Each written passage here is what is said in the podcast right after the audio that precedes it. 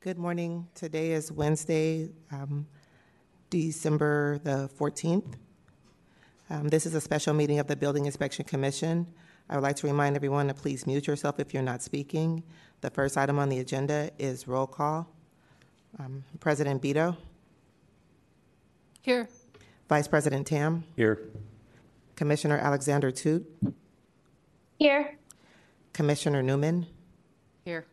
Commissioner Shaddix, Here. and Commissioner Sommer. Here. Okay, we have a quorum, and next is our land acknowledgement.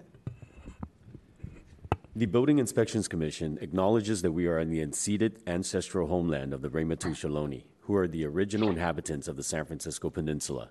As the indigenous stewards of this land and in accordance with their traditions, the Ramaytush Ohlone has never ceded, lost, nor forgotten their responsibilities as caretakers of this place, as well as for all peoples who reside in their traditional territory. As guests, we recognize that we benefit from living and working on their traditional homeland. We wish to pay our respects by acknowledging the ancestors, elders, and relatives of the Ramaytush Ohlone community and by affirming their sovereign rights as First Peoples. Thank you. Thank you. Um, Next, for members of the public that are listening in, our public comment call-in information is, uh, the phone number is 415-655-0001.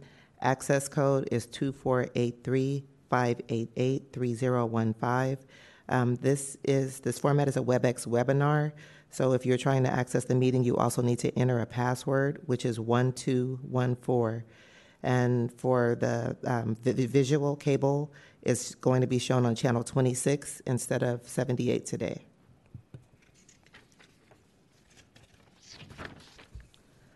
Next, we have item two, findings to allow teleconference meetings under California Government Code Section 54953E. E. The commission will discuss and possibly adopt a resolution setting forth findings required, required under Assembly Bill 361 that would allow the BIC to hold meetings or for commissioners to attend meetings when necessary remotely according to the modified Brown Act. Is there a motion to adopt the findings? Motion. Seconded. All commissioners in favor? Aye. Aye. Aye. Okay, then that motion carries unanimously. Um, Next, we have item three, President's opening remarks. Um, hello, fellow commissioners, uh, Director Riordan, and members of the public. Excuse me. Um, welcome to the December 22 Building Inspection Commission. Thank you for all joining us.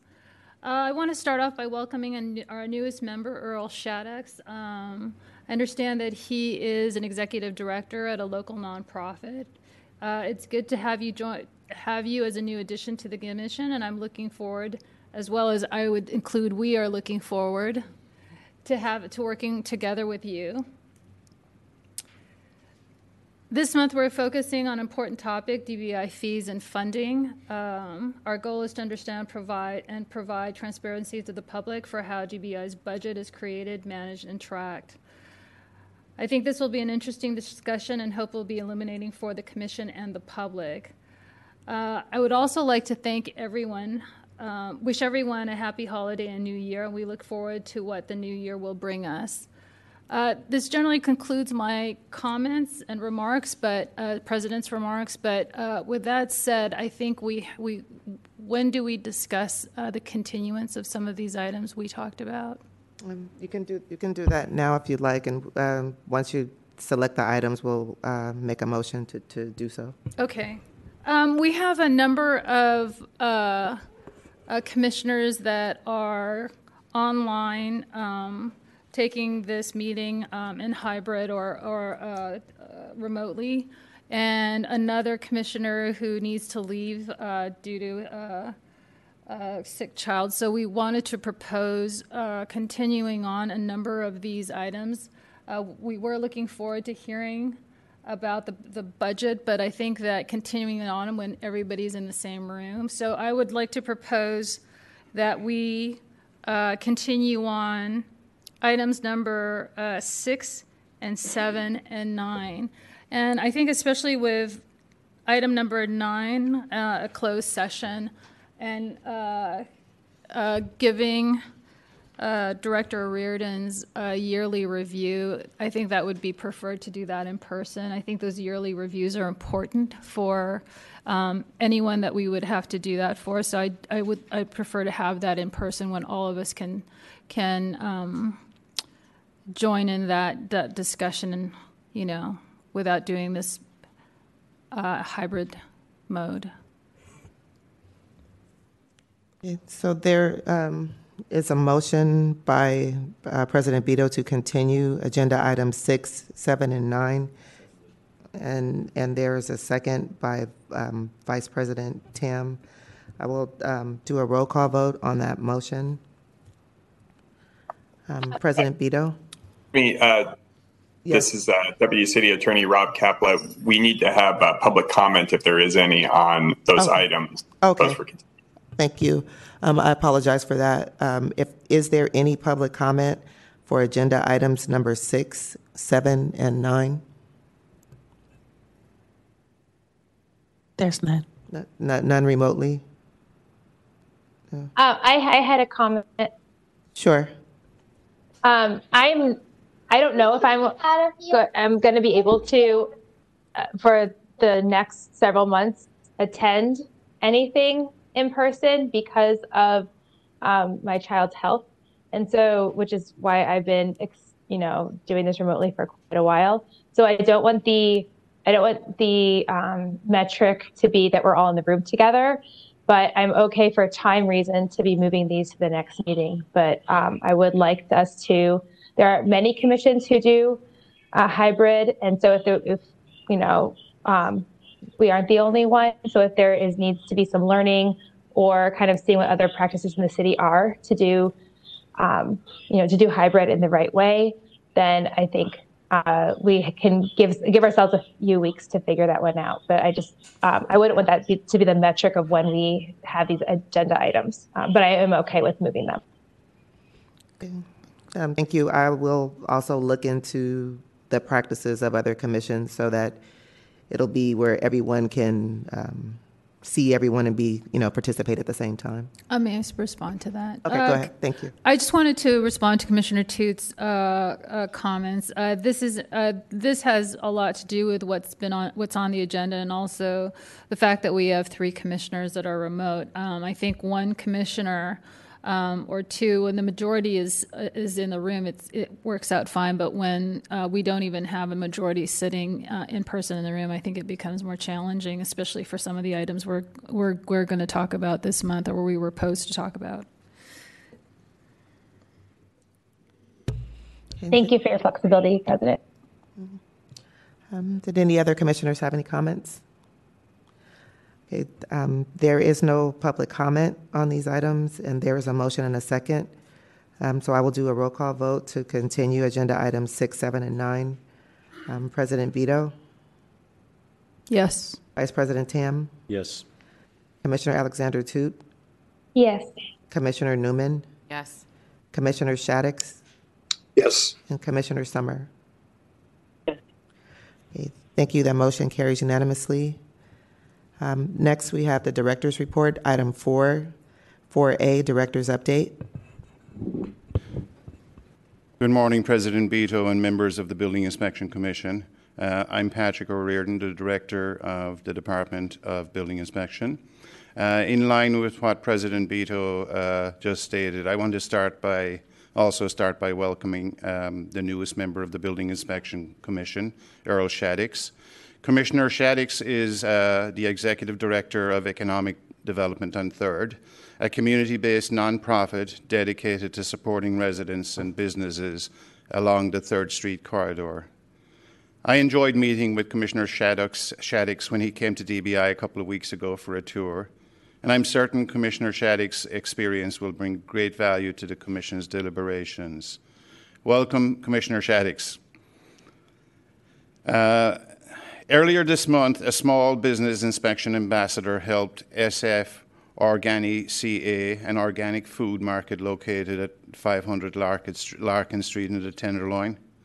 Owner Mohammed Hadid had some issues to take care of before he could get a final approval and connected with uh, Inspector Trevor Byrne, one of our small business inspections ambassadors. Inspector Byrne worked closely with Mohammed to resolve those issues and issued the business a certificate of final completion on December 2nd. Sonia, would you please put the picture of Mohammed on the screen for us? Thank you. Oh, apparently we don't have. Okay. Sorry, it's upside down. Let me show it another um, way. Here's Mohammed with his CFC enabling, enabling him to open his business to the public. And here are a few words that he shared in a note to the department last week. Mr. Byrne is a very experienced inspector who was able to streamline the process of obtaining a permit. He was able to coordinate with the many departments to help prepare my business for approval. He was able to explain where I was in the process and what exactly I needed to do in order to get my permits. I want to thank you for this program and I want to thank Mr. Byrne for his patience, kindness, and helpful ex- uh, experience.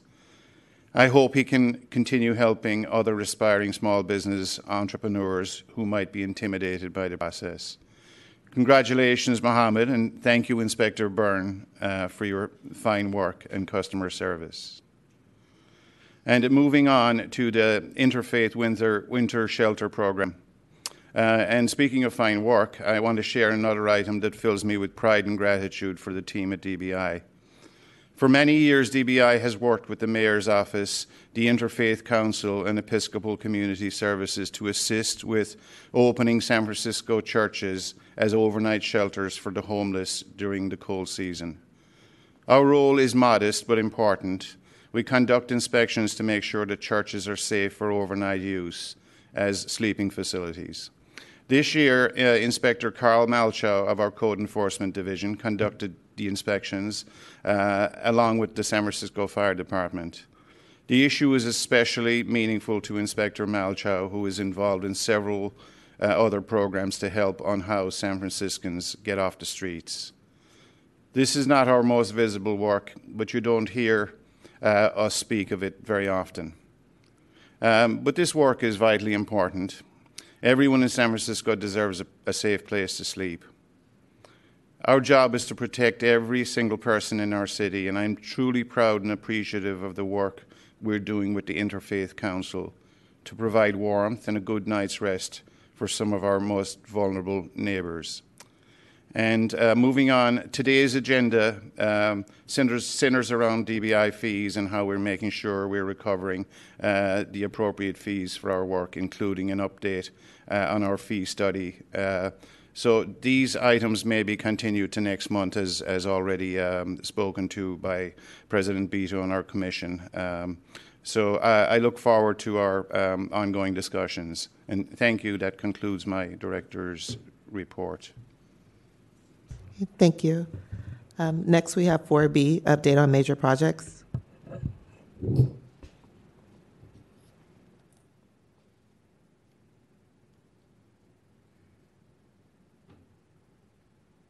We have the slides? Okay. Good morning again, Commissioners. The following slides are intended to highlight the volume and valuation of projects costing 5 million or more that are filed, issued, and completed as well as a profile of a few projects that bring especially high value in terms of their contribution to housing and community assets. So, um, the next slide. Um, in October of 2022, 10 permit applications with an estimated construction valuation of $5 million or more were filed with DBI. These projects are anticipated to add 713 new housing units and are collectively valued at 634 million. This includes an application for a 12-story office building at 490 Brannan. This was also an uh, there is also an application filed for 1939 Market Street, which is planned to have 187 100% affordable units. And moving on to the next slide, please. Thank you. Uh, last month, we issued two high value permits with collective valuation of uh, over $233 million. One of these permits was for a 500 unit mixed use development at 555 Bryant Street. The other was for the renovation of the administration building buildings at Laguna Honda. If I can have the next slide. Lastly, DBI finalized three high value projects. One of these was for an office tenant improvement at 1800 Owen Street. Another was for renovations and seismic work at the Castro Mission Health Center. Together, the completed projects have a construction valuation of roughly $20 million. Thank you. Thank you, Director. Next item is 4C, update on DBI's finances.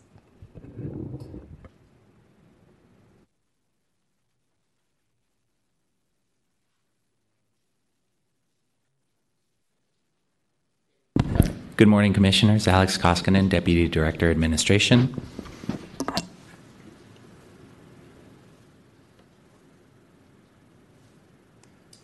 Can we pull up the presentation? Okay, so this presentation will be a, an update of our regular, uh, it will be a regular finance update, and in addition, uh, based on the feedback provided by the Commission in the last meeting, I've added some additional slides. I want to thank you for your suggestions, and I'm looking forward to further refining this regular update format um, so that it would be most helpful to you and members of the public. Next slide, please. So, this first slide is a refresher, um, some basics on the finance and the budget and finance cycle for the department and the city. Our financial year is July 1st through June 30th, and it takes some time to close the year. So, a year is finalized a bit after uh, June 30th, around August, September, and the controller publishes its final, final report in November to March. It varies year to year depending on the complexity of the, the prior year.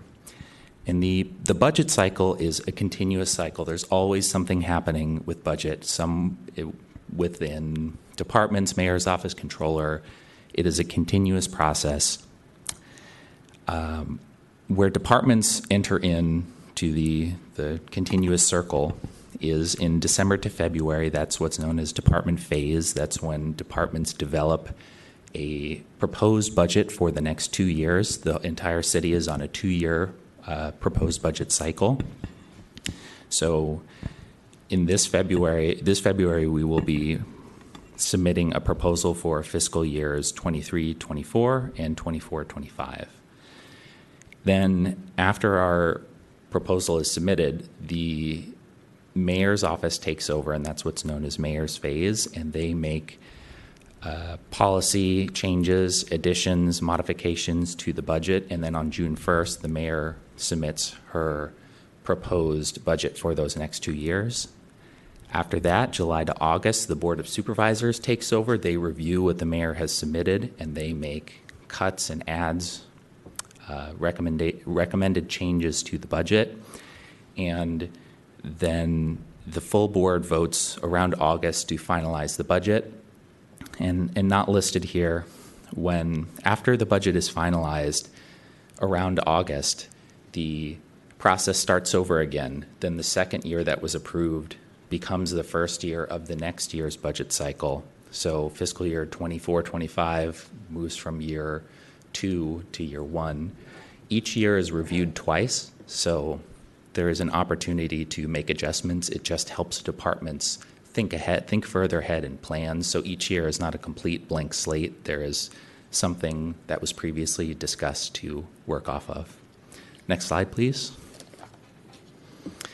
And I wanted to put together something that shows what the commission can expect from our regular from from our financial updates not every, most meetings will be, or about half will be just regular updates, and I'll get into what that means a little bit later in the presentation.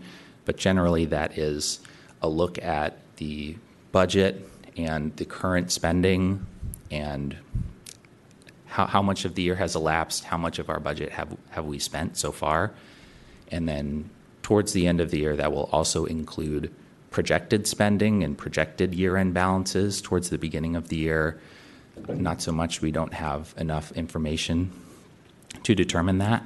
But uh, I'll, I'll go through some of the the special highlights and, and additions to the regular schedule. So in September, that will be right after the year has closed and the budget has been finalized. So we will show a look back at the prior year, how we did, um, a, a final look, and then a that will be the commission's first look at the finalized new budget. You will of course seen the original proposal, but any changes that will have happened through mayor's office or, or board, you'll see those then. Uh, in January, we the depart, departments meet with the controller's office and mayor's office twice a year at six month and nine month through the year, so around uh, quarter two and quarter three. And those are the times when departments do deep dives into year end projections to determine beyond beyond just a, a, basic straight line projection really what do we what do we think we're going to spend by the end of the year? What revenues do we think we will receive by the end of the year? And what will the impact on our fund balances be? And and where do we think we'll end up? As as previously mentioned it's very difficult to do that early early on in the year. The that projection work does not typically start until six months in. So I'll, I'll explain that further when we get into the nuts and bolts of the regular update. Um, next slide, please.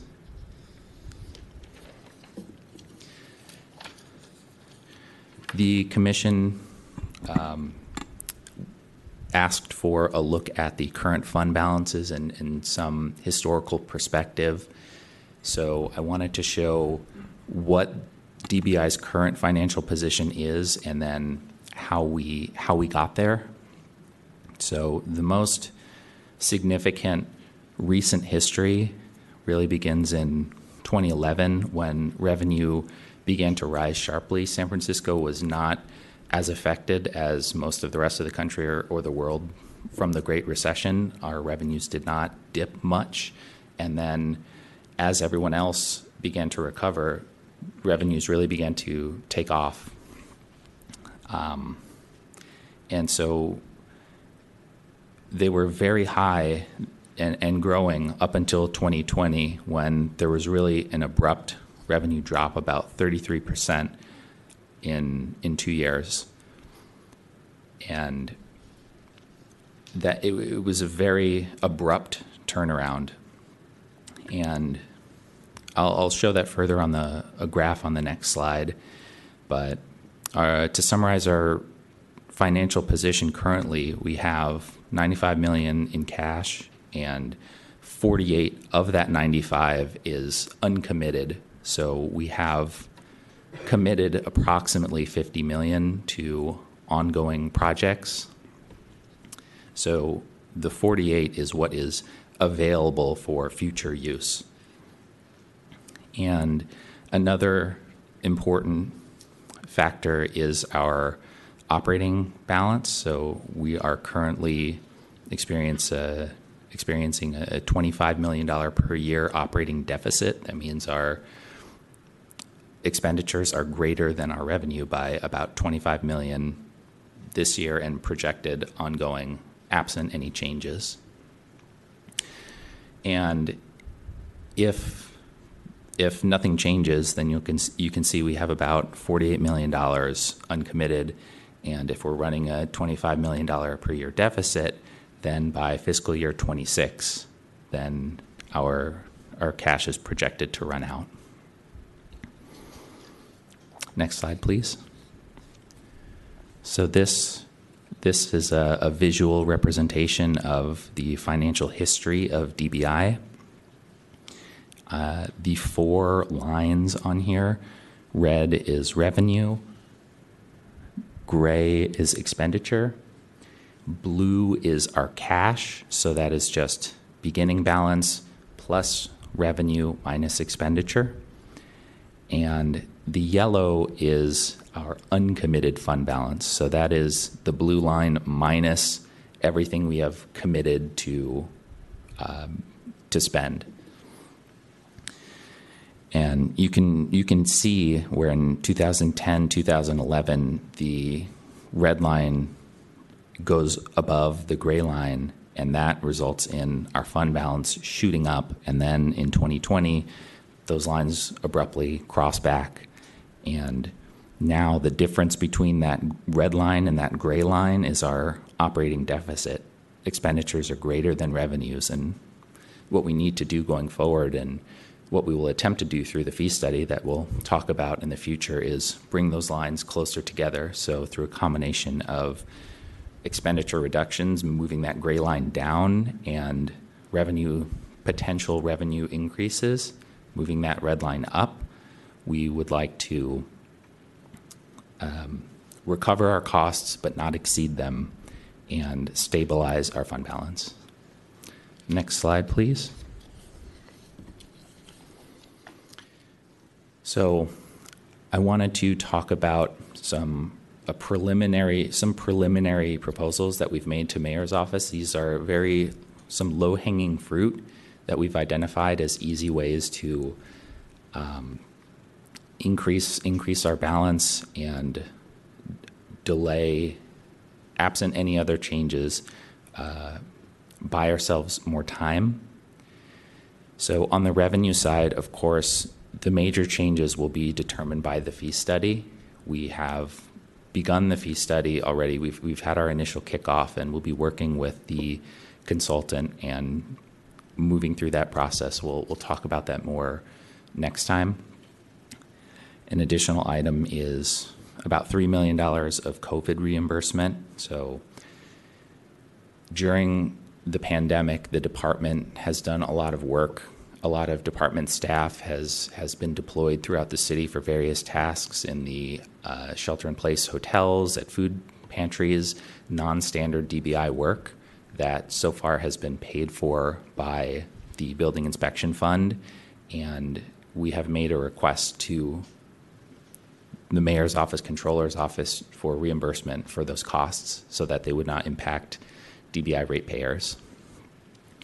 On the expenditure side, we have requested reductions in various work orders with other departments. These many of these work orders were scheduled to sunset next year in fiscal year 24, but we've asked to stop them early. So there's work for outreach that we are paying fire department for, uh, economic and workforce development for, that we believe we can take over and do with existing resources. So we're hoping to end those those work orders early. We'll see what the mayor's office says about that. DBI is currently funding six community based organizations. We're providing them grants mostly for various outreach. They're in SROs helping with tenant education, with, with contractor education. And we are in talks with mayor's office to potentially shift that funding to other departments that are doing similar work, like the Department of Homelessness, the, the mayor's office. Those departments have additional existing contracts with the with the community-based organizations, and we're hoping that those other departments can fund some of this work. Uh, and in very, it's very early to tell, but preliminary discussions with the mayor's office, uh, they would like to see a phased approach to whatever we do. So expenditure reductions, any revenue increases, we won't want to do it all at once to prevent rate shock to ratepayers. And we're hoping at this point to balance balance our budget, bring that the red line, make it intersect with the gray line, revenues and expenditures by fiscal year 26. Although the results of the fee study will will determine exactly what happens. Next slide, please. So those those preliminary slides that I went over were some of the background and history. I hope that was helpful. Now the following six slides are an updated format of the regular financial presentation that we plan to present to the BIC each month, uh, as described in, in the first slide. So the format for the presentation will be narrative slide, and then the next slide will be a table with the the numbers themselves. So the first the first item we'll go over is revenue, and in the previous meeting, questions were asked: How is the budget managed throughout the year? And prior in the first six months of the year, we we monitor we roughly monitor utilization. So if you look at the the first point here, 42% of the year has elapsed. So th- the data shown is through November. So that's five months. Five months divided five divided by 12 is 42. So 42% of the year has has gone by so far. And so far throughout the year, we've received only 38% of our budget. If we were to annualize that, then that would result in a $2 million shortfall. But it is generally accepted throughout city finance to be too early to make those types of determinations before six months. For example, in the major project report, you will have seen the 555 Bryant, that's a $200 million valuation project that brought in $2 million in November. So we revenues are, are very volatile up and down and it's, it's very difficult to determine what will be coming in in the rest of the year, especially on the revenue side. So we do use this as a reality check, checking the amount received versus the percent of the year elapsed and make sure that it is somewhat close. If those start to diverge, then we will investigate. But as long as they're relatively close, we tend to leave the more detailed projections for six and nine month. Um, as you'll see on the next slide, I'll, I'll, show some examples. For example, the apartment license fee. You'll see almost nothing has been received so far, but that does not mean that we expect to receive all of what we've budgeted. We expect to receive pretty much what we got last year, but a little bit more. But timing can affect that. So we have not actually received it is collected by treasurer tax collector they haven't actually sent us any of the money this year yet so things like that are why you may see under recovery now but it does not mean that there will be under recovery by the end of the year and another item is the three year code change we are hoping for a surge in, in permit applications to beat the new codes this year. So we'll see how much extra revenue we end up bringing in in December. Next slide, please. So this table speaks to the, the prior slide. You can see the different revenue categories and how much we've received so far. Uh, the first two columns are last year's budget and actuals for the full year so you can get an idea of what happened last year. The next two are current year budget and year to date actuals, so you can see what this year's plan is and how we are doing uh, currently.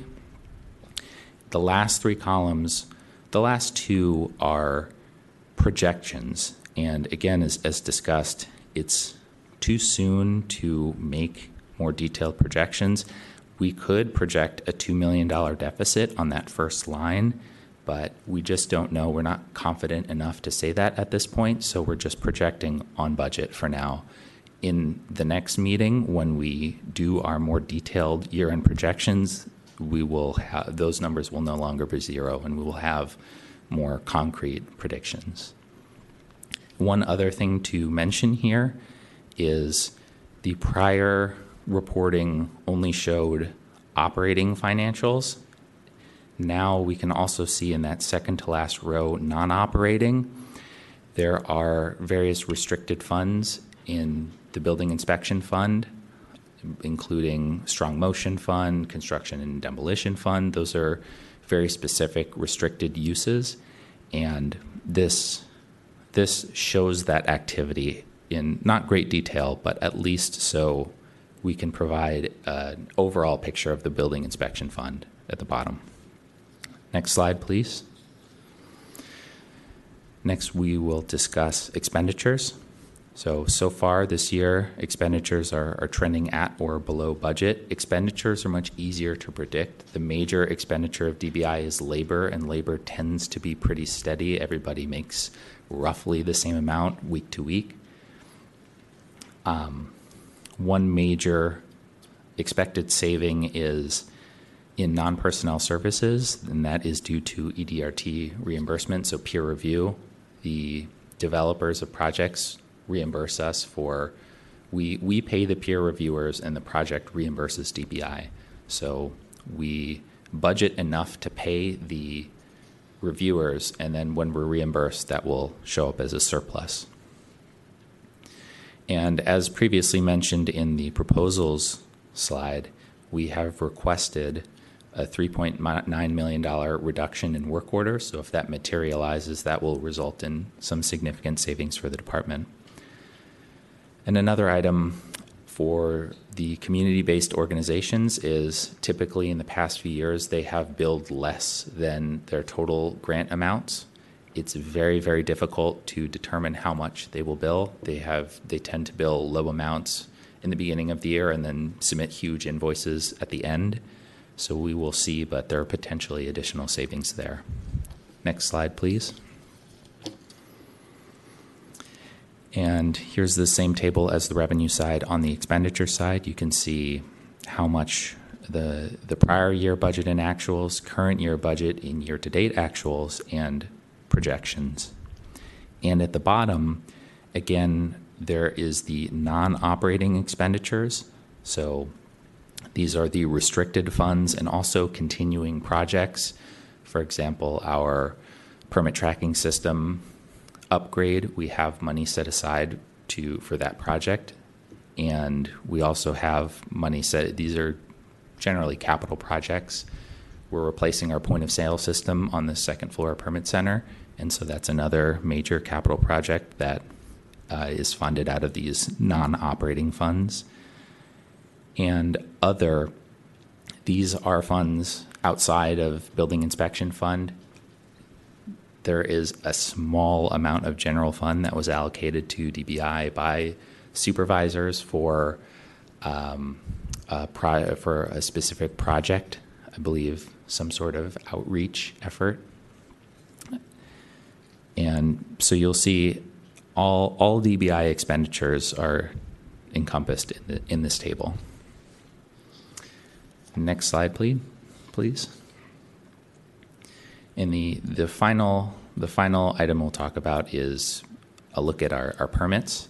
And you'll see from the numbers on the next slide that year to date we've received in number of permits about 11% less. However, due to this one big project, 555 Bryant primarily, the total valuation of all of all permits is the same as last year at the, at same time year to date. Next slide, please. And so here, this this slide is similar to what has been presented in the past. Just shows this year to date, so July through November, for last year and this year, both the number of permits and the valuation. I'm looking forward to working working with you all to refine this and answer any questions that you may have. Next slide, please. Last slide. Thank you. Thank you. There, um, President Bito, did, do you want to ask if commissioners had any questions here? Because there's one hand raised, but I don't know if you want to have answer, ask commissioners here if they want to speak. Mhm. Uh, no, it's, uh, uh, Commissioner Alexander Tut.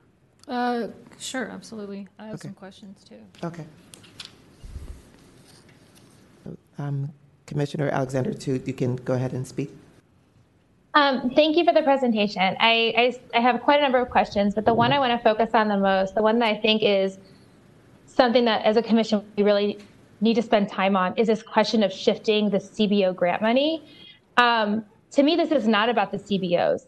This is about DBI's equity and access to DBI services. And I do not believe that that is something that another department can we can shift to. If there's a discussion about, you know, I, I don't know what the discussions are. This isn't about any particular CBO because uh, it's about the policy in general. And I'm extremely concerned about offloading that to a different department because I want that language to say what it, I don't know what this agreements say, but I want the purpose to continue to be to be an outreach for tenants who are least likely to call 311 and make a complaint, people who are terrified of their landlords, people who are living on the edge, people who don't feel like they can make formal complaints, people who don't feel comfortable making a complaint in English. Uh, I know we have translation services, but that is not, these are more about psychological barriers and cultural barriers. People who don't even know that the housing code exists. If we, um, and that we will lose that connection between our housing department and the community directly because we will no longer have contract privity with those organizations. And we will lose the richness that those community organizations bring to our, our housing inspection staff. We will lose the complaints. We will no longer be able to make those, so some of the, those will not come into our housing services in the same way.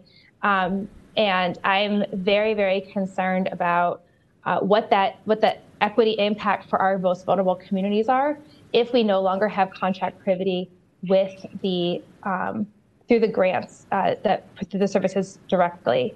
Um, we our inspectors cannot provide the same level of service.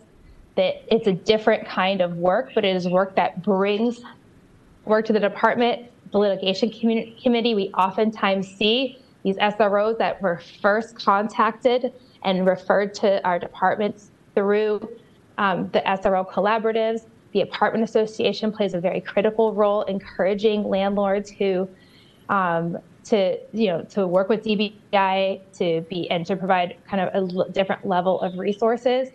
Um, and so I that line that is not a savings that I can um, imagine uh, meeting just to just because we're in a deficit. Um, I'm interested in having uh, broadly having conversations about where we can find savings, where we can make freezes, but eliminating contract privity as a policy. Um, if, if we find out in three years that this didn't work, that we can't just turn around and add that again to our budget. Those are uh, are really permanent effects, and that will, I think, very greatly affect the service that we are able to provide to what the 70% tenants of San Francisco. And so I'm, I'm very concerned about making that policy decision permanent um, through our budget. Uh, so I, I would like to start off with that. Sure. To be clear, to clarify, um, thank you for your question. We're not talking about eliminating or changing the services, just the the source of funding for them. So it is our desire to keep the current services and have them managed by our housing inspection division. Just change the funding source. So have mayor's office or home department of homelessness provide funding to dbi to pay for these services Oh well, that's fantastic. I was very worried about the, the losing the contract privity, and so that was very, that was what I was most worried about. So as long as we maintain the contract privity, then if we are able to find alternative sources of funding, that is 100 percent fantastic. So um, thank you for clarifying that. Great. my anxiety. Um, I think it's a fantastic program. Um, so that is wonderful. Um, I do want to ask then Can you the other question, which is much more technical, is on the ongoing projects of the $55 million of our reserves um, that are committed, um, not in this presentation, but for January, could you tell us what those commitments are and like what is the authority that ties those to commitments? Is it policy? Is it legal? You know, what are, what are the commitments that 55 million um, is? What is the that we can't touch in the reserves? Just kind of like understanding that like what is you know what is that so if you could prepare that for our january discussions that would be helpful sure i'd be happy to thank you and thank you for the good news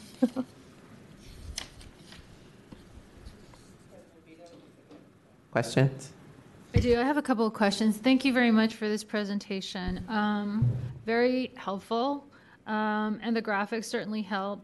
Um, one of the things I wanted to uh, reiterate as part of your presentation, which I thought was very well organized and presented, was that the financial calendar year and annual cycle, um, and how uh, these items are budgeted, whether it's through the departments or the mayor's office, and also the timeline of the Board of Supervisors, but it's on page four of the slide deck that you go through the regular updates. And I think this goes back to my earlier, uh, last month's big, big meeting and discussion that those updates are the things that when I speak to traf- tracking, that those are the, those are some of the things that, um, I presume that you're checking on those regular updates, what, what, how things are tracking in terms of what's budgeted and what's actual.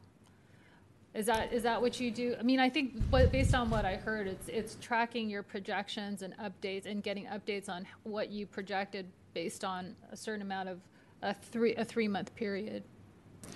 Yes, so we review how much of the year has gone by, how much have we recovered, is that, is it reasonable to have recovered or spent that amount by this time in the year?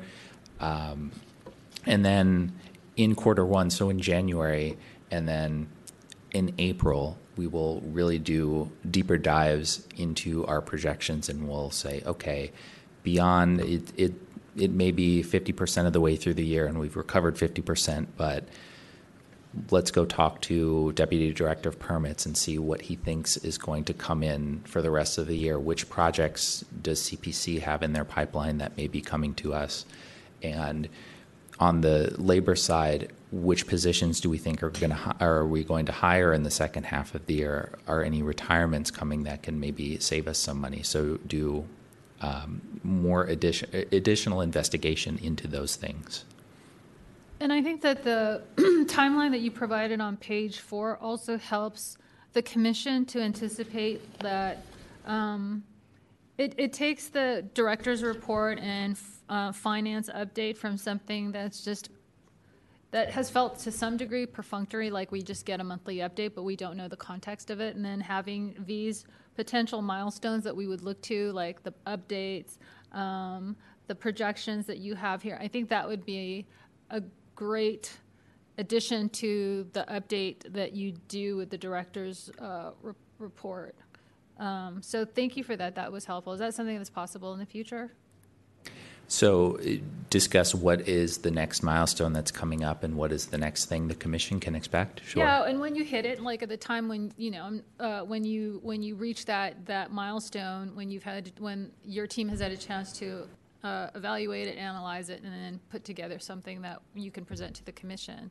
So it may not happen that month; it might happen the month after, but it, it's Yes. in relationship to that because understanding that those projections, you're probably still in the process of of understanding that. So it might not happen in the current month, but it, mi- like in April, it might happen in May. So I Yes. think it allows us to sort of track like when we would expect something like that. Yeah, definitely. Uh, at these in on that slide number three, we will be providing additional information that speaks to these special items at, in those meetings. Thanks. Um, the other thing that I looked at was the 48 million uncommitted balance. Is that uncommitted balance um, part? I mean, first of all, the 25 million per year operating deficit that that you're tracking, and that is plus or minus close to what the actual in revenues and expenditures. That is all. That 25 million deficit is that all going to DBI's deficit budget, or is that dispersed between other commitments that DBI has with other departments or other contracts? That is all DBI. So when I say expenditures, those include work orders with other departments, money that we are paying to other departments. So that's included in those revenue amounts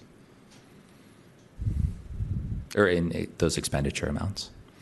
So, yeah, I mean, based on, and I did sort of a quick math, your, your timeline runs out in 2026, and the graph certainly helps, because each one of those ticks, I presume, on page six talks about a 25 million, especially on the blue line, that tick.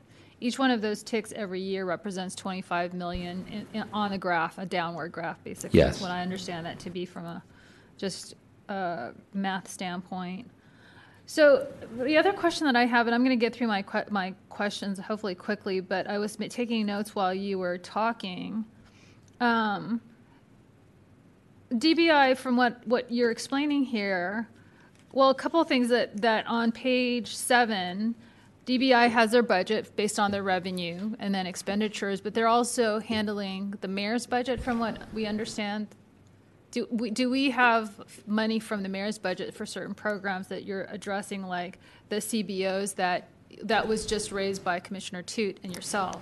No, those are paid out of DBI's funds, out of the building inspection. The building inspection fund is the main fund that is DBI's revenues and expenditures. Right. And these CBOs are paid for out of that, out of that fund. And So- that's the, that's a discussion you were having earlier with Commissioner that that's the, that's the dialogue that you're hoping to have in the mayor's office, that they would assume some of those, To based have- on where you, where the, where DBI is in terms of their budgets and deficit and shortfall. Yeah, and, and where the programs may fit within the, the missions of various other departments. It, it's certainly within the mayor's office of economic workforce development, perhaps, or, or Department of Homelessness. Um, it can fit within this work could fit within their missions. We still want to do the work, but uh, those departments could fund it, so they could transfer money to the building inspection fund to pay for these this work. Did you, did you have any question, or, uh, Director Riordan, did you have a question or a comment? Okay. The last, oh, you have, okay. Just when, um, when, so the appeal is into the mayor to cover the cost for CBOs. Um, what is the timeline on, in which you uh, anticipate having an answer to that? We will know for sure by June 1st of next year. That's when the mayors submits their budget. Hopefully, we will know before then. We will know in time for our department budget submission. We will get guidance from the mayor, but they have said that they have a lot of balls in the air and they may not give us an, a response by then, and they may make the decision in their phase of the budget between February and June. And it- is this something that we could submit a letter in support of? Definitely. I think that we're, we're looking for partners in, on the commission and in other departments to support various proposals that we're making. So we're doing a lot of outreach within the city to support the um, proposals that we're, we're making to the mayor's office. Um, other question I have, maybe sort of related to that, can you expand, and I know we've talked about in the past, but um, just to revisit, the- the type of work orders that you're speaking to. Um, like one of, and I don't know if this is part of that, but like 2.8 million for the COVID reimbursement from the general fund, but um, you talked about like Expenditure of 3.9 million, one-time work order reduction from the assessor's office, SF Fire, Public Works, Economic, Workforce Development. I presume the CBO is one of those things that we're talking about related No, to that? that, Oh. that's a separate issue. Okay, could you expand on the, on, on that expenditure? So I'm on page seven of the slide deck, the expenditure 3.9 one-time work order reduction. Could you expand on that? So we pay a few million dollars to the assessor's office, and I think the thought was when times were good between after 2010 at some point when the department had more money than it knew what to do with, it was looking to fund other programs, items, and a decision was made to fund assessor's office staff. It was determined that their mission was uh, related to DBI. So DBI ended up funding, I think, 20 positions in the assessor's office. And now that things have reversed and we have this large projected operating deficit, we are looking at all those programs and looking to sunset them. And in our previous two year budget, this work order was projected to, or it was eliminated next year. And we have requested, can we end it one year early and save ourselves the fiscal year 23 amount as well? Can general fund, can assessor pay for its own staff, basically? Uh, fire department, similar. We pay them about a million dollars a year for outreach um, related to fire safety, but also related to building codes. So the decision was made to fund fire department for that work. We are requesting that fire department, who is doing the work, assumes uh, resumes responsibility for paying for that work, and we're asking for that to be done again a year early, earlier than was decided last year. DPW, we pay for half of the salary of the mayor's uh, of, of uh, the. I'm, I'm trying to think of the title. The mayor's housing director, I believe, and so DPW pays half, DBI pays half. We're asking if perhaps that funding could be shifted to mayor's office or DPW. Um, so all, all of these things are do involve building inspection in some way, but they could also, according to us, be paid for by other departments. And so those those are our requests. And same with economic workforce development, they do re, they do outreach that in, does involve DBI, but is really their primary mission for existing anyway. So our request is for that department to resume funding their own their own work. I just have a general question. I mean, you know, the city can be perceived as one like one big company, and then you have all these departments that are responsible for their individual budgets. Um, but in the case where you know DBI is is running a, into a budget deficit, uh, all of these suggested um, reductions that you're looking for all make sense. But in the times when things are good again, and we all sort of know that there's a cycle of when things are good and when things are bad. That's like seemingly happens on a 10 year cycle, right? So, what happens in it when times are good? Like if you stayed in your role for 10 years, times are good, and you see a huge uptick in, you know, revenue, you have a lot of um, reserve that you've basically I mean, is there sort of a rainy day fund in in I mean, I know I understand that cities aren't for profit, but is there sort of a rainy day fund that departments like like DBI or any other department sort of operate with so that they reserve those for the future for for a for a bad uh, projected, you know, five in five years we we may need this rainy day fund at, at some point. Sure. That's basically our, our fund balance. That's our economic stabilization reserve. Basically, any um, any surplus at the end of the, the, year, we will deposit into our reserve. So I use the term reserve and fund balance interchangeably. And as part of the fee study, we plan to develop reserve policies. So, how much we should use of the reserve in bad years and how much we should deposit in good years to replenish. And then when we're at full replenishment, there are two choices for the department to make either increase expenditures, so hire more staff, or fund other programs in other departments, or reduce fees. Is it possible that some of these agreements or contracts you might have with other departments happen more on a more um, yearly basis and less on a committed, like long-term basis? Is that sort of a strategy you would approach this with, like? You know, because this is, I think the pandemic was an, an unusual time, but it was, it really set into, it set a lot of unpredictable um,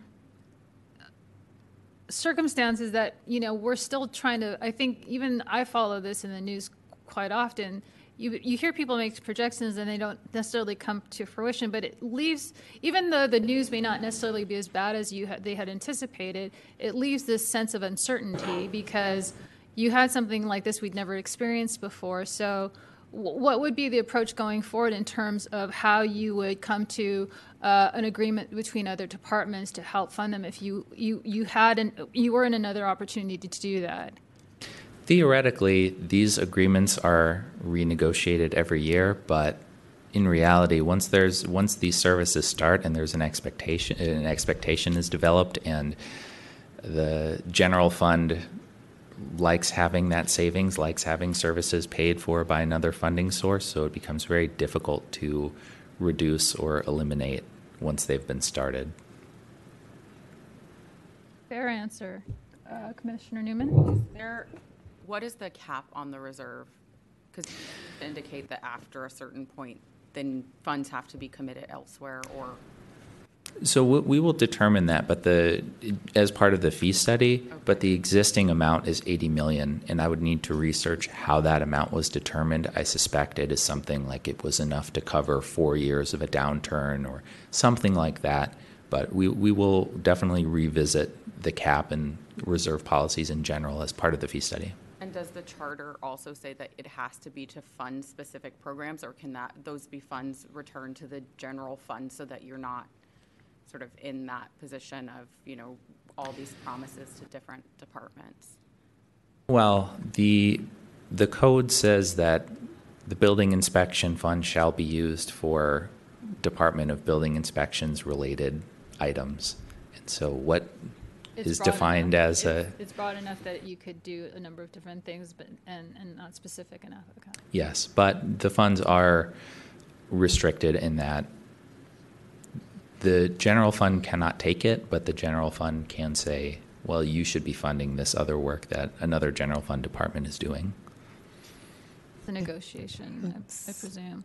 But I guess to, to Commissioner Neumann's question and my questions about some of these things, um, when you do provide, you're able to bolster a program or another department's program, and, and, and, and that's just sort of human nature or psychology that you kind of, when some, when you're receiving funds for something that you, that doing without it is a, a much harder pill to swallow. But is there an expectation set that when you loan this this money, that that program or department has an ability to self sustain itself? historically, I I would imagine that would be looked at on a program per program basis, but overall, there's no requirement, and there may be some wishful thinking when some of these programs are started that oh yeah sure if if DBI money runs out then we can fund our own program but I would suspect that it's not a requirement so programs certainly may have been started that would not be able to continue without DBI funding but again, in the scope in the scope of DBI's few millions of dollars is small when compared to the general fund's billions of dollars. To be fair, a lot of that general fund is tied up in baselines, and they have their own requirements and set asides that they have to keep. Yeah. Um, But it's part of it, it's part of a very complicated analysis that mayor's office has to do and balance all of the general fund departments, which is the majority of the city. Yeah, and I don't know if I want to go into that like level of discussion on the mayor's budget, but I'm just trying to understand how DBI can take care of its own budget, given the fact that it's running into the deficit, and how you can um, negotiate that while you're in the process, even after 2026, building those reserves back up again. Because I think that will, I mean, the question then again is after 2026, when this runs down to a zero, how long will it take if you have something like $95 million in, in that reserve or your rainy day fund, and, and, and, and well, I'm coining in, in air quotes, how long will that take to build up in years? And, and we're already using it. You can see on the revenue and expenditure tabs our our revenue budget for this year is 50 something million and our expenditure budget is 90. So this year we're already using tens of millions of dollars of that fund balance. Understood, but when it runs out in 2026, as you project, how long do you think it will take to build up? Let's just say, let's just say, pro- like, we'll project that after 2026, things are in, you know, the, the, the economy is in good shape, developers are building. What would, what would you predict based on the past building up 95 million? How long did that take, or 100 million? So really that's going to be a policy decision and, and will be something that we look at in the fee study. Do we want to build it up as quickly as possible and keep fees high, or do we want to give ratepayers some relief and lower them and build it up more slowly? So figuring out what's prudent, uh, the effects on, on ratepayers and, and stakeholders is going to be the majority of the analysis. When you say ratepayers, is that f- the, are The, the fee payers, them? fee fee payers. Yes, fee payers. So you're like permit fees and things like that. Yes. Okay. I have two more questions and then I'm done. But I really appreciate this presentation because it was very helpful to, to understand how these budgets are monitored and tr- created and tracked. Um, on page eight, you talk about the utilization, like forty-two percent of the year has elapsed in fee revenues. There- So can you explain what you, how you, how you what, how you create, what, the, the ter- the term utilization in terms of this budget?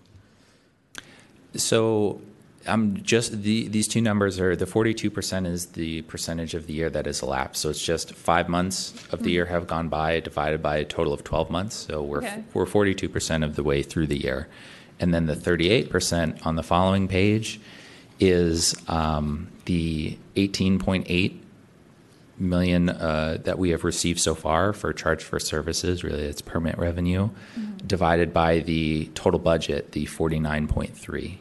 So that's the that's the uh, 38. Where is the 49? Um, Oh, got it. I see. Okay, I see. And then, when does your year start, your fiscal year start, that five months? That would be back in what, August? I'm sorry, can you repeat that? Oh, when does your year start? In August or The July? year starts in July. Okay. Fiscal year starts July. And then the search and applications, we're almost, we're halfway through the month of December. Um, and DBI does not close like some other jurisdictions I'm aware of between the Christmas holidays. So, uh, have you seen a surge in applications up until this point and then are anticipating more of them because of the code change. I would think that a lot of applicants would want to get their permits in by the end of this month. I think we've seen less than we were hoping for, but there has been a slight increase. Okay. So it, looking at, well, it- it's hard to look at December so far, but looking at November, even this year November compared to last year November, the total number of permits I believe is less. Okay. Well, I want to thank you for your presentation. It was very uh, and, and thoughtful discussion that we've had because it it helped illuminate at least how some of the how how the budget is tracked throughout the year and allows the commission to anticipate some things that we could look forward to in the coming months and the coming year. So thank you very much. I don't have any further questions. Do my other commissioners have other questions? It- I'm sorry, Commissioner Alexander Tut has a question. Uh, I, yes, thank you so much. This has been such a rich conversation. Um, uh, my question was I know we're not talking about the fee study, but in terms of the budget affecting the fee study, if we offload certain costs to different departments, are we then not able to include that in the fee study? Because that's millions of dollars that we would be potentially including in the fee study Right. So I, I guess I would be concerned about making these policy decisions in this budget um, if it would affect our ability to include them in the fee study later. And I'm trying to figure out how to thread the needle here of like our budget deficit that we need to deal with and being able to include services, the, the full scope of the services we currently provide in the fee study. You know, I don't know if you know the answer to that. And if not, we can Sure. So you're right in that if we if we offload cost to other departments, if we stop paying for assessors or fire department work, then we would that would not be part of the fee study. So those would re- that would result in lower fees that we would need to charge to our fee payers, and um, the more expenditure that we have assuming that the fee study results in, which is the goal, in recovering all of our expenditures, then the less the less that we spend, the less that we need to charge our, our fee payers. So is it possible then to keep things in our budget and then my understanding is that we have the authority whether or not to, a budget is a document. It's not an obli, I don't believe it's an obligation to spend. So example for the CBOs, if we kept them on the books, but we accepted money from other city departments to kind of backfill that cost, would we be able to keep them on the books and include them in there for in the fee study, but then accept money kind of backfilling that cost? And likewise, could we keep some of the other money, the work orders on the books, but inform the departments that we're freezing that, freezing those services, freezing that agreement instead of taking it completely out of our budget? Like, are those alternative possibilities? I think that could be seen as double dipping. So we'd be getting money for those from our fee payers, and we'd be getting money for those services from other departments. So, really, I think we should think of um, if if the services should be funded by the other departments, um, let them be funded by the other departments, and everything else is covered by our fee payers. And again, if you're worried about building up reserves and getting extra, that will be part of the fee study and part of the reserve policy. So if we determine that DBI's costs are $100 million, we still may set fees to recover $105 million to build up our reserves. So we do have flexibility in the fees that we charge, and we're not required to only set fees at a level that recover that current year's costs. We do have flexibility there. So, uh, I, my question is then, since we aren't going to, we have to start start the fee study presumably before June first. Is that correct? Oh yes, we have just begun our fee study, and we're hoping to have um, we'll get into this when we discuss the fee study, but we're hoping to have a final report by April. So, how does that play out when, if we submit a budget that presumes these all these things get offloaded, and then the mayor comes back and says, "No, you're not offloading it." You know, like we went a tiered approach to, um, you know, the assessor's office, we can fund half of the CBO stuff. You know, like just I, I'm, you know, like we you, you I'm not going to accept. You know, you rely too much on my, you know, uh, budget. Or, I'm sorry, housing director. Or I can't remember the position that we have fund with DBI or with DPW. So I guess I'm a little bit concerned about completely taking them out of the budget if we, and then not including them in the fee study if at the end of the day we actually have to pay for these things ourselves because we are not able to offload to other departments. So I understand that like long term it could be considered double dipping, but in the short term it seems like we run the risk of being uh, of holding on to uh, of like wishful like projecting to offload things that maybe we actually and then not include them in the fee study and then turning around and then here they are we have to pay for them anyway so i'm a little bit um, maybe that's a discussion for the for the fee study, but I feel like this is where the fee study and the budget overlap, and that we run some level of risk in submitting a budget that we actually it's just it's just very much a draft. Sure. Well, budgets are required to balance sources must equal uses, and so if we propose shifting funding to another department and mayor's office says no and there's no additional revenue source. So if they say you need to keep these services and you can't increase your fees, then the options that mayors has to balance the budget is either use additional fund balance or reduce expenditures.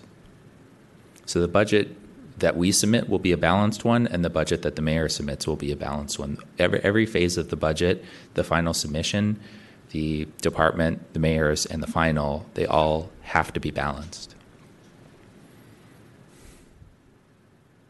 Right, but I don't think I'm. I guess I'm not understanding how that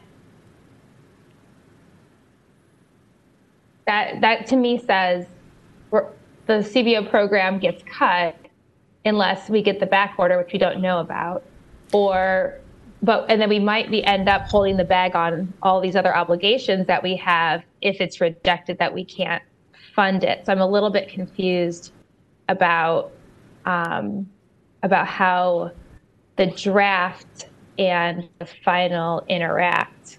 Um, can you kind of can, can you tell me if I'm wrong, or can you kind of help me understand? So I guess uh, I'll, I'll pose the scenario. If we, in our budget submission, um, say we want to, our, our budget would be balanced except for these fi- $5 million of CBO grants, then we'd like to, our proposal, our proposed budget submission would be to shift funding of those to receive $5 million from mayor's, from Department of Homelessness. If mayor's office then says, actually, no, we don't want homelessness to fund this, then we would have a $5 million deficit that mayor's office would need to then solve for in their, their uh, proposed budget. And so their options are either increase revenue, so increase fees, or reduce $5 million of expenditure somewhere else. So from um, work orders or labor or anywhere else are, are contracts. So that that any decision, any changes that mayor's office makes from our submission, they would need to balance that on the other side. If they make an expenditure change, they need to balance that on uh, the revenue side or elsewhere in expenditures. They their changes must be net zero somehow.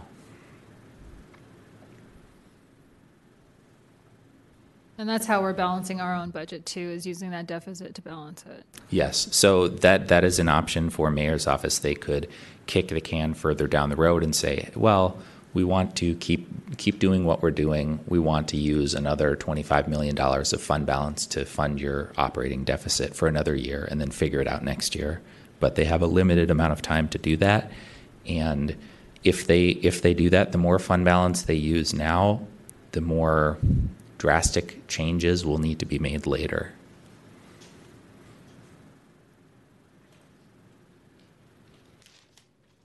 Yeah, I guess I'm concerned about the fee study and the impact that these changes make on on the fee study, and I'm I would be interested in in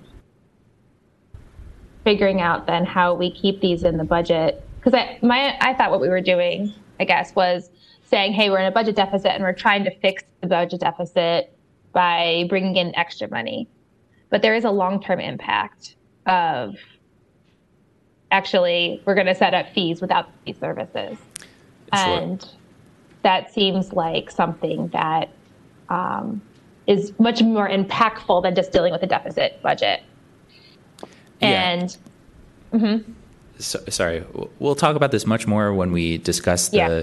the fee study. But the big question marks are the economic and kind of political analysis. What can the market bear if we want to fund all these things and don't make any expenditure cuts and just increase revenues?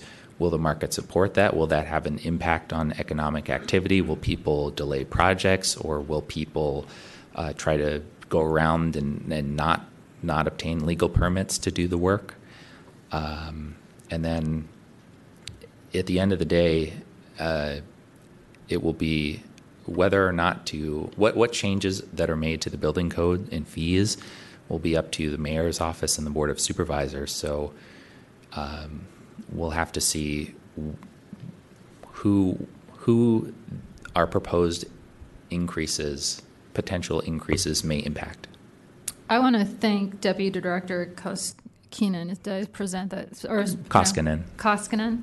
I want to thank you for your presentation. It was it was uh, very clear and thoughtful, and I and, and Commissioner Tut. Unless you have other questions, I mean, I think there's a lot of unknowns right now based on what you're proposing. So uh, we would certainly look forward to an update in January.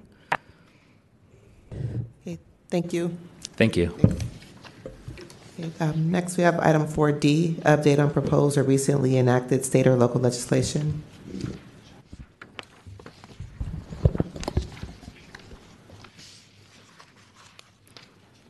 Good morning, President Bito and supervisors. I'm Christine Gasparac, Assistant Director. Is my presentation up? It's loading.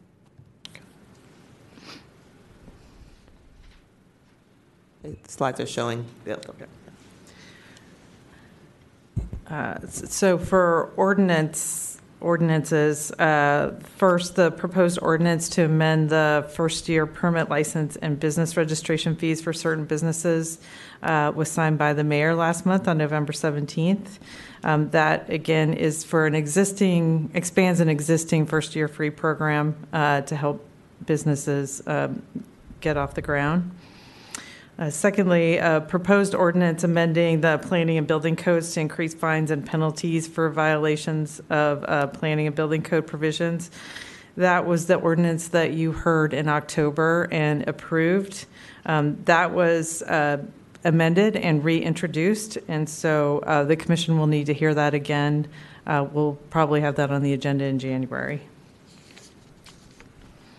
Regarding hearings, uh, Supervisor Peskin has introduced a hearing uh, to look into the um, potential building code or planning code violations at 1355 Market Street. Um, That was introduced last month, or sorry, last week, and um, has not yet been scheduled. And secondly, a hearing to review the economic impact of uh, vacant office buildings and reduced daytime populations. That hearing has still not been scheduled. Uh, Finally, uh, we were, we had prepared for a hearing on ADUs, accessory dwelling units, um, that had been scheduled for last week, um, but that uh, hearing request was withdrawn the week before the hearing, so um, that's now been canceled. And I can take any questions. Okay. Did commissioners have any questions? Okay, um, okay, thank you. Okay, Next, we have 4E, update on inspection services.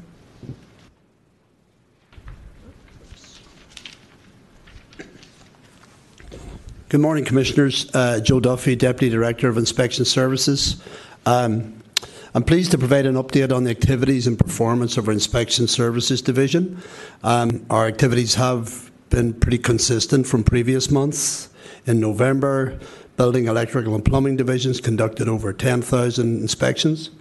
80, 86% of those inspections were conducted within two business days of the date requested by the customer, just slightly missing our target of uh, 90%.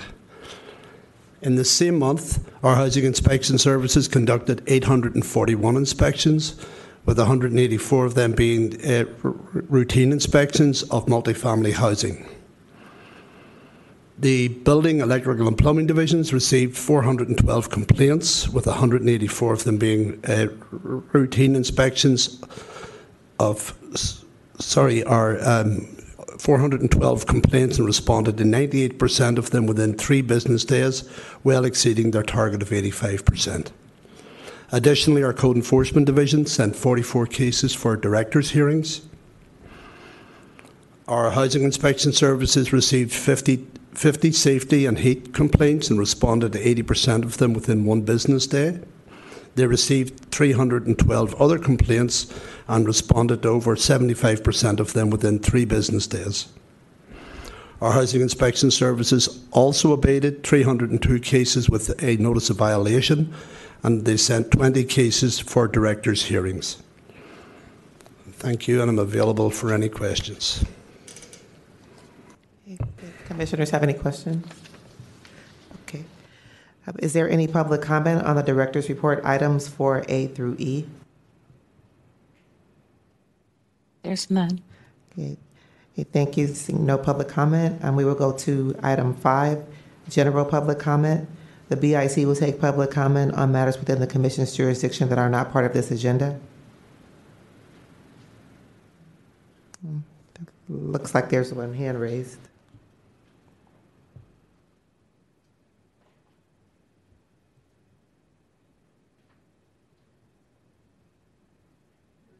Yeah. Um, Mon- Monique, did you uh, unmute the caller, please? Um, just one second. Okay. Hello, Commissioners. We, we hear you. Go ahead. Oh, good, great, thank you. Uh, first of all, I just want to say that I don't think I can't think of anybody who's done so much for the Bayview as Commissioner um, Shaddix has, has done out there. Um, he's been really fantastic, you know, with, with both for the residents and for the business over there. And you couldn't have a better person on the on the building, building inspection commission than than uh, uh, Commissioner Shaddix. So, uh, Commissioner Shaddix, I'm very uh, proud of you and congratulate you on, on this position that you're at, at right now. Um, and on the other on another note, I just want to bring up on the uh, fees for uh, a first year free program that is um, in effect right now. Um, and I have a small business colleague, Cassava Restaurant in North Beach, who um, the fees already paid and all that.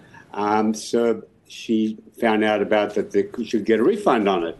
And um, Morgan Heller uh, with OSB got onto that, and she got a refund like in, I think it was about three weeks. So great job. We really appreciate it in the small business community for, for that. So that's my comment. And with that, I'll just say happy holidays to everybody. And uh, looking forward to seeing you all guys next year. Thank you. Bye bye. Okay, thank you. Is there any further public comment? Okay, no, there, there's no further public comment.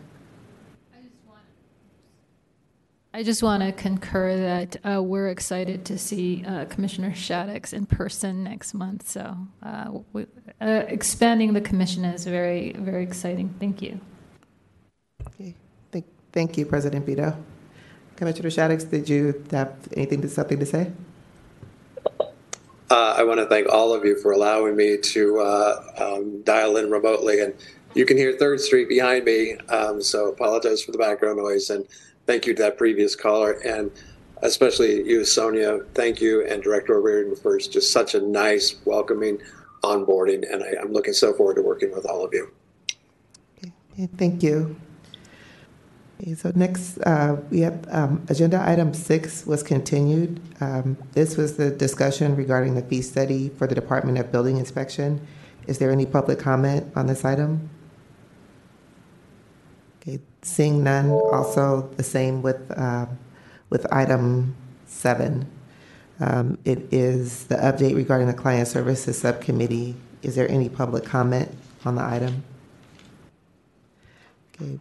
And seeing none, we are now on item eight, discussion and possible action regarding the Department of Building Inspections cost schedule.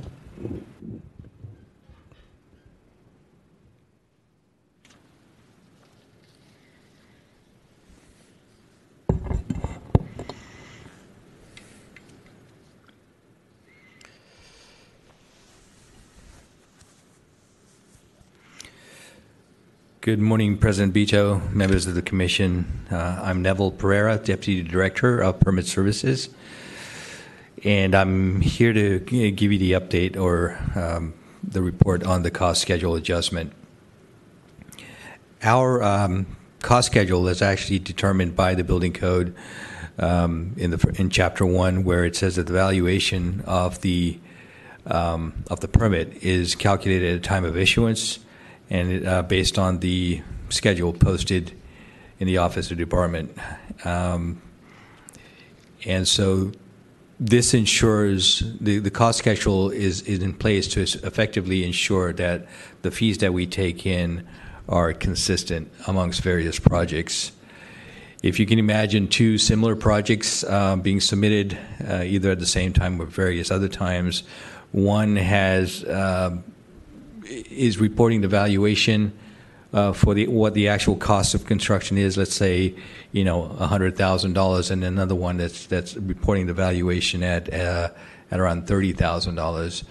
Our cost um, schedule assures a, a baseline for that that project, and we which we can compare against, and so that's really the the reason for it. Next. So as you heard earlier, uh, the department is self-funded, and all of the fees that we get um, as, as revenue for uh, through our plan check fees and our inspection fees or permit fees um, go directly towards funding the, the services that we provide, and that's the reason why we need to make sure that the the uh, fees that are coming in are accurately assessed, and the way we do this is to assess the valuation, which the fees are based on.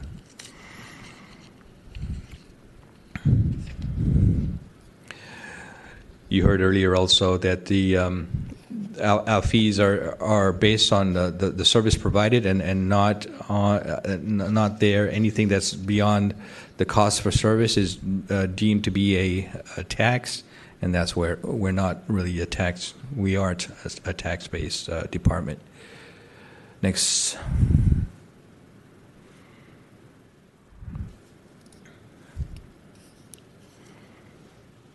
I'm sorry, can you go to the one before this? Uh, thank you. Our fee schedule is out of date. The last time it was updated is in 2017, and um, at at the time it was uh, it was only updated with a, a across the board uh, fee multiplier or um, valuation multiplier. And our last study, as, as Alex said, our last fee study was back in 2015. This valuation estimate is not there to adjust the fees. It's adjusting the cost of uh, the, the project or the valuation of the project. Um, there is a direct connection between the valuation and the, and the fees, but it, it's um, it's not an immediate change. So, for example, if we adjust a valuation 20%, it doesn't necessarily mean the fee is adjusted 20% because the fees are based on a tier system. Next slide.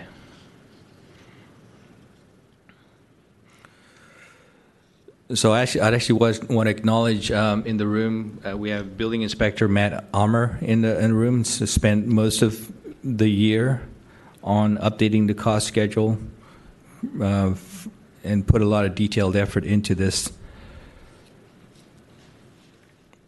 Uh, the adjusted cost schedule is based on 2022 values, and um, what we did was a, mo- uh, a modest uh, reorganization to the document, as well as added a section for remodel, um, residential remodel.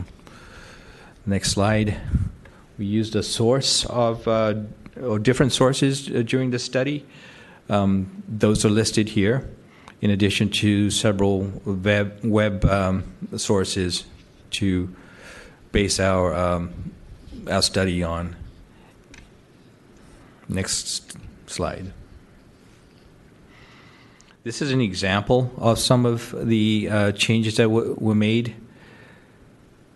Um, the section on the left shows that tenant improvements would change from uh, a, a $126.74 per square foot in 2017 to $217.76 that was a 71%, uh, 70, uh, 71.8% increase. And then on the residential remodel, we've increased the cost per square foot from about $98 to $190, an increase of about 94%. Next slide. This um, outlines uh, another uh, other examples of increases um, for the study that we did. And as you can see, they're in the in the range of 22 to 40 percent increase. The entire cost schedule uh, is included in your packet and uh, is there for your your examination. Next schedule. No, sorry. Next slide. So as I said earlier on, we, we reorganized uh, to provide pro- uh, a chronological um, order to these items. So it would follow from site work to foundation, through frame, through finishes, and so on and so forth. So we provided that organization. We updated some references, and then as well as um, our general multipliers. The, uh, the other, the other change we made is that uh, we simplified when buildings are, uh, differentiated by types of construction. We showed just one type of construction and a, and a multiplier for um, to to uh, reduce like a type A construction to a type B construction cost estimate. Next slide. So we've taken these changes through a detailed analysis so uh, to the, the Code Advisory Committee in early December, um, actually last week, and it was approved. Um, we're uh, recommending approval here by, uh, from the Building Inspection Commission, um, and I'm here to answer any questions that you have. Thank you. Um, Is, first of all, is there any public comment on this item? Um, Seeing There's none. none. Okay, thank you. Um, Commissioners, have any questions? Um, Is there um, any of our commissioners attending remotely have any questions?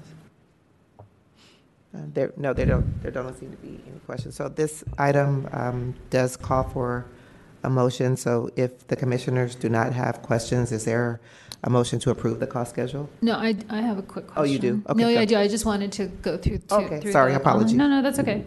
Um, have you, on the cost schedule, uh, is this something that had like stakeholder, did it require stakeholder improve, uh, input? Uh, no, no, it doesn't. It just is a, a objective analysis of the sources out there that look at costs of construction.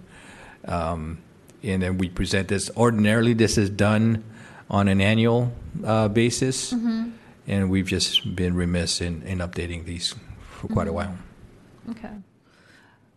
Um, I guess the only question that I have with respect to the type of construction and the t- building, let's just say, for example, you have uh, a building that's 10,000 square feet that costs, you evaluate that at X amount, and then you have another building, same size, but that valuation is 10X based on whatever complexity of that building. Um, or, or sort of the, the upgrades to that building in terms of, of types of construction or whatever. But for, if it's the same um, type of building, let's just say it's a commercial uh, or industrial building and, some similar building, industrial building, does the cost of that necessarily equate to the same level of effort to plan check that? Do you associate the level of effort of plan checking, you know, a, a, a, application um, in the same way? Because that's been something that's been argued to me a couple of times where, you know, it, you take a house that's worth, you know, let's just say $2 million to build, and you take another house that takes $3 million to build, there's really, it's really the same level of effort between the two, even though they might have a disparity in, there's, there's a spread in the cost of that. So that's a simplified example, but is that what this, this, this cost schedule evaluate that? It, it- does. It, it- it allows the plan checker to look at the uh, the level of effort for those two projects and uh, and really, if it is the same um, level of effort, to to agree on what that that cost threshold should be or the valuation threshold should be. Um, frequently, you know, everybody wants to save money, and uh, f- frequently we get people that are underestimating the value Mhm. just because they they want to pay less fees. They, there's a perception out there that our fees uh, or our valuation is a is a direct has a direct impact on their assessed value for property taxes and so on. That's not true. That the the, the county assessor uh, assesses valuations independently of our building valuation. So um, we do get a fair amount of people that undervalue their projects, um, and this is there as a threshold, like I say, to to bring up those valuations to the minimum, so that we at least cover our costs. The fee study that Alex talked about earlier on, this is a standard practice in in the industry to establish that valuation for the services that uh, are rendered to to review those and inspect those projects. Yeah, I guess a better way that I would describe that if you take two similar buildings, like I think it, it it's more dependent on the project description of that application rather than just the. So I I'm I think that the the cost schedule, the fact that it's it's uh, much more objective, I think, is really good news. I was just curious to know what type of feedback you got from the, you know, c- construction or development community, but having that become much more consistent um, and objective. I'm just curious about how that. I mean, I haven't studied every single. I mean, I've I've scanned through that, but um, how that's applied at the time that somebody's submitting an application, I think would be helpful to have an example of that presented, perhaps at another time. Got it. You Uh. I will let you know, and you were at the meeting too, President Bito. There- There's a fair number of our uh, cons- uh, our clients out there that are part of the CAC, Mhm. and uh, the anecdotes that we got back was these numbers are still um, less than Mhm. industry standard out there, Mhm. and that's generally uh, generally true. We, we we try to get close, but we obviously need to um, to be mindful of the fees that that people uh, are charged. And again, the fee study takes that into account. There's really no direct cor- co- correlation between the valuation and um, the actual no, uh, actual number of hours um, that it takes to either inspect or or plan check those projects. Um, but the fee study takes that into account, and we we study individual cases. Uh, we look at examples of, you know, the, the, the, the type of project you just talked about. Was it typically cost for this value of project, a residential, you know, uh, type of project, and then um, that time motion study goes into um, establishing the fee for that. And I, and I was at the, in, at that meeting, and I was it was good to hear that they m- almost everybody, I presume, supported the the uh, adjusted cost schedule. The thing that I'm trying to understand or bear in mind with this uh, cost schedule is that the valuation of something in construction cost per square foot, which is a very um, rough order of magnitude when you're looking at it, is still something. I, I think it's hard to compare that to the industry, which is at a, which would value it at a much higher level because that s- cost schedule is of is based on how you derive also your fees. Correct. Because if that gets too high, then the purpose of that is to cover the the the expenditures for DBI plus their overhead. So it has to be commensurate with that because if you, I think if you try to evaluate a project based on industry, that Yeah. could be really, really high, especially given where we are, you know, especially for housing um, right now. That would be astronomical, I would think. Absolutely. and as you can imagine, uh, President Bito, uh, you get two two types of contractors. You get the the one that, that essentially just gets the job done, and you get a high end contractor that may be three three x or two x uh, times the, the the the value of the you know your average contractor.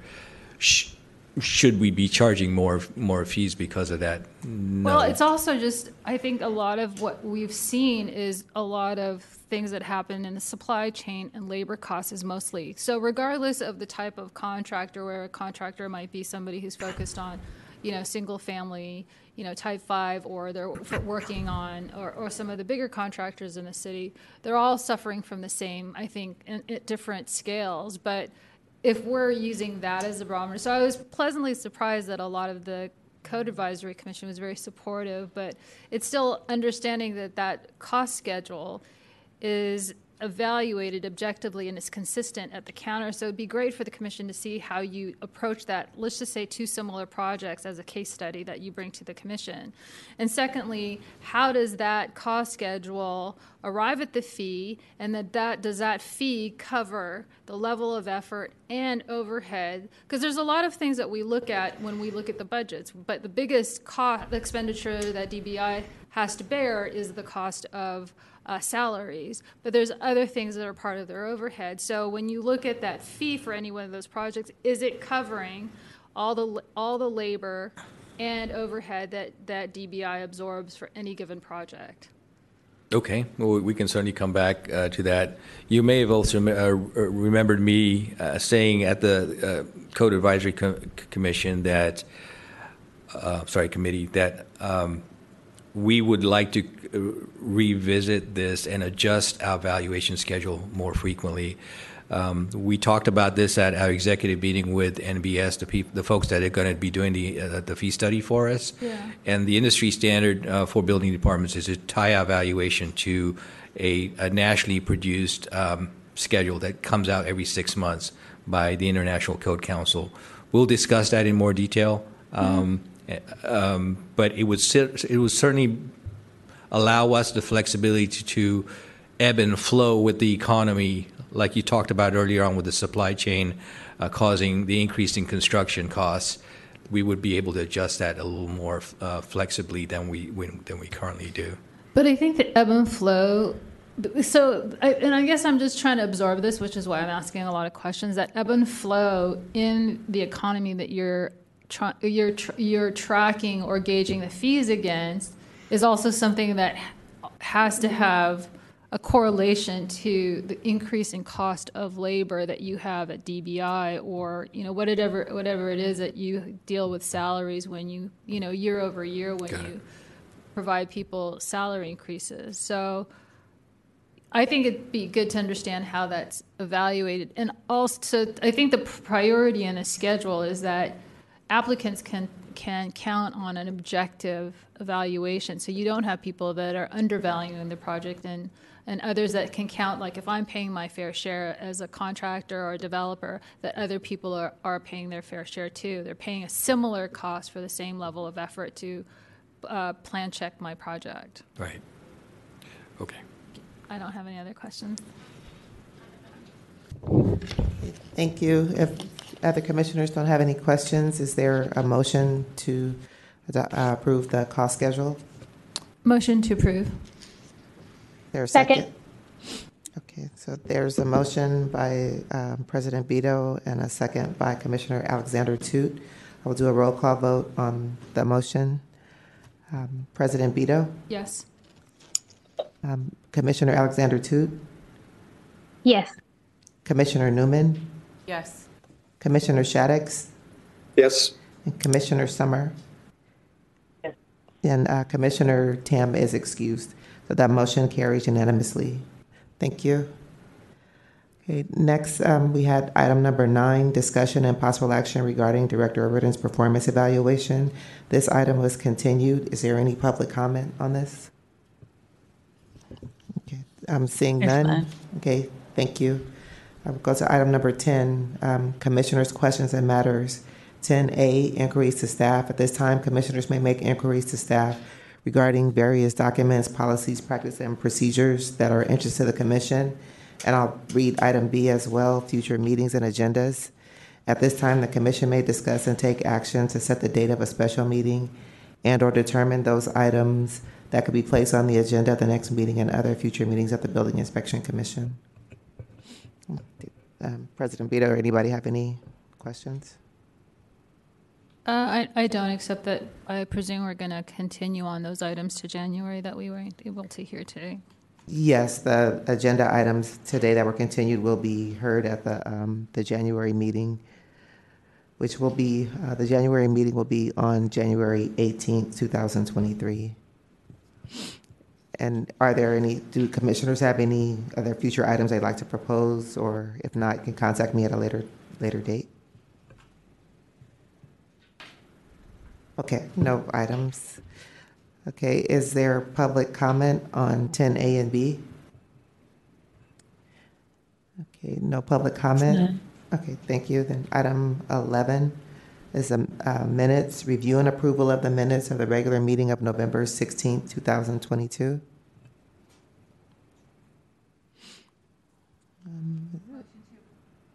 Motion to approve. Is there a second? Second. Okay, so there's a motion and a second. Any public comment? Um, Seeing none, are all commissioners in favor of approving the minutes? Yes. Any opposed? Okay, uh, thank you very much. The minutes are approved. And then next is item 12, adjournment. Is there a motion to adjourn? Motion to adjourn? Second. Second, so we, all commissioners are in favor? Yes. Okay, thank you. We are now adjourned. It is 11:14 a.m.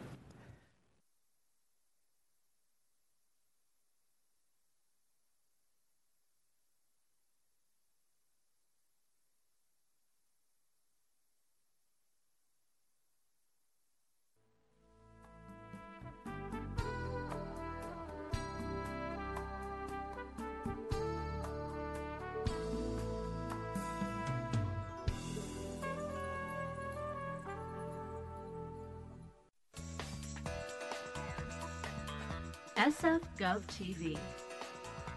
San Francisco.